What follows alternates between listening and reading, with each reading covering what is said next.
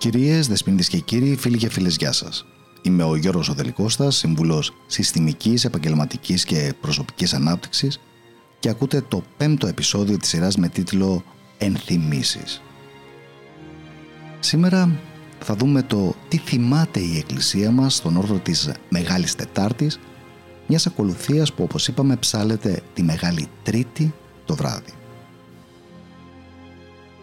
Σήμερα είναι για την Εκκλησία μας η αφορμή να θυμηθούμε την αμαρτωλή γυναίκα η οποία αλήφει τα πόδια του Χριστού μας με μύρο και δάκρυα, τα σκουπίζει με τα μαλλιά της και λαμβάνει από το Θεό τη συγχώρεση για τις αμαρτίες της.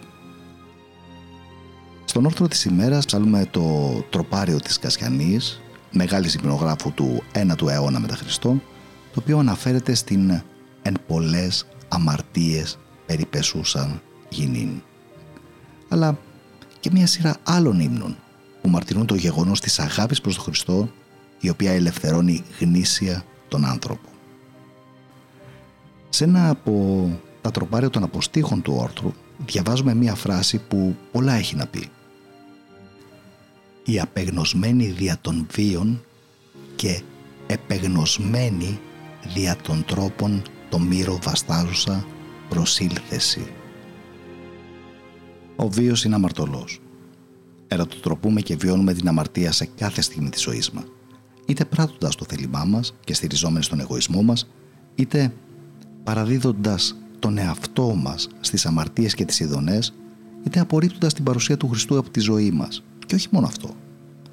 Τις περισσότερες φορές δεν συνειδητοποιούμε το πόσο μας αγαπάει ο Χριστός. Με αποτέλεσμα να περιφρονούμε την παρουσία του ολοκληρωτικά και να αρνούμαστε να ακούσουμε το μήνυμά του. Η αμαρτωλή γυναίκα ήταν απεγνωσμένη, δηλαδή απελπισμένη για τη ζωή της. Όμως ήταν επεγνωσμένη για τον τρόπο. Ήξερε πλέον καλά ποιος είναι ο δρόμος για τη σωτηρία. Η αγάπη προς τον Χριστό μας της έριχνε την πορεία της αληθινής ελευθερίας. Γιατί η αγάπη μας κάνει ταπεινούς.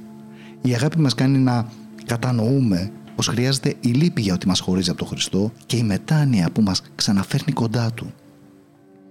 Η αγάπη μας βοηθά να δούμε ότι δεν μπορούμε να είμαστε αυτάρκες, αλλά ότι χρειαζόμαστε τον Χριστό. Η αγάπη είναι αυτή που μας κάνει να τολμούμε, να συγχωρούμε για να συγχωρεθούμε, να πηγάζει το δάκρυ της ευαισθησίας από την καρδιά μας για όλους, αλλά και για τον ίδιο μας τον εαυτό. Να προσπίπτουμε στα πόδια του λυτρωτή αναζητώντας μια καινούρια αρχή. Η εποχή μας φίλοι μου έχει ως σημείο αναφοράς την εξουσία και τη δύναμη. Αυτός που αγαπά δεν σημαίνει και πολλά πράγματα. Ακόμα και η αγάπη εγκλωβίζεται στην λογική της ε, αυτάρκειας και της απόλαυσης και γίνεται εγωισμός για δύο ή για πολλούς. Η Εκκλησία μας προτείνει την αγάπη που ελευθερώνει. Την αγάπη του Σταυρού και της Ανάστασης. Γιατί ο Χριστός είναι η αγάπη.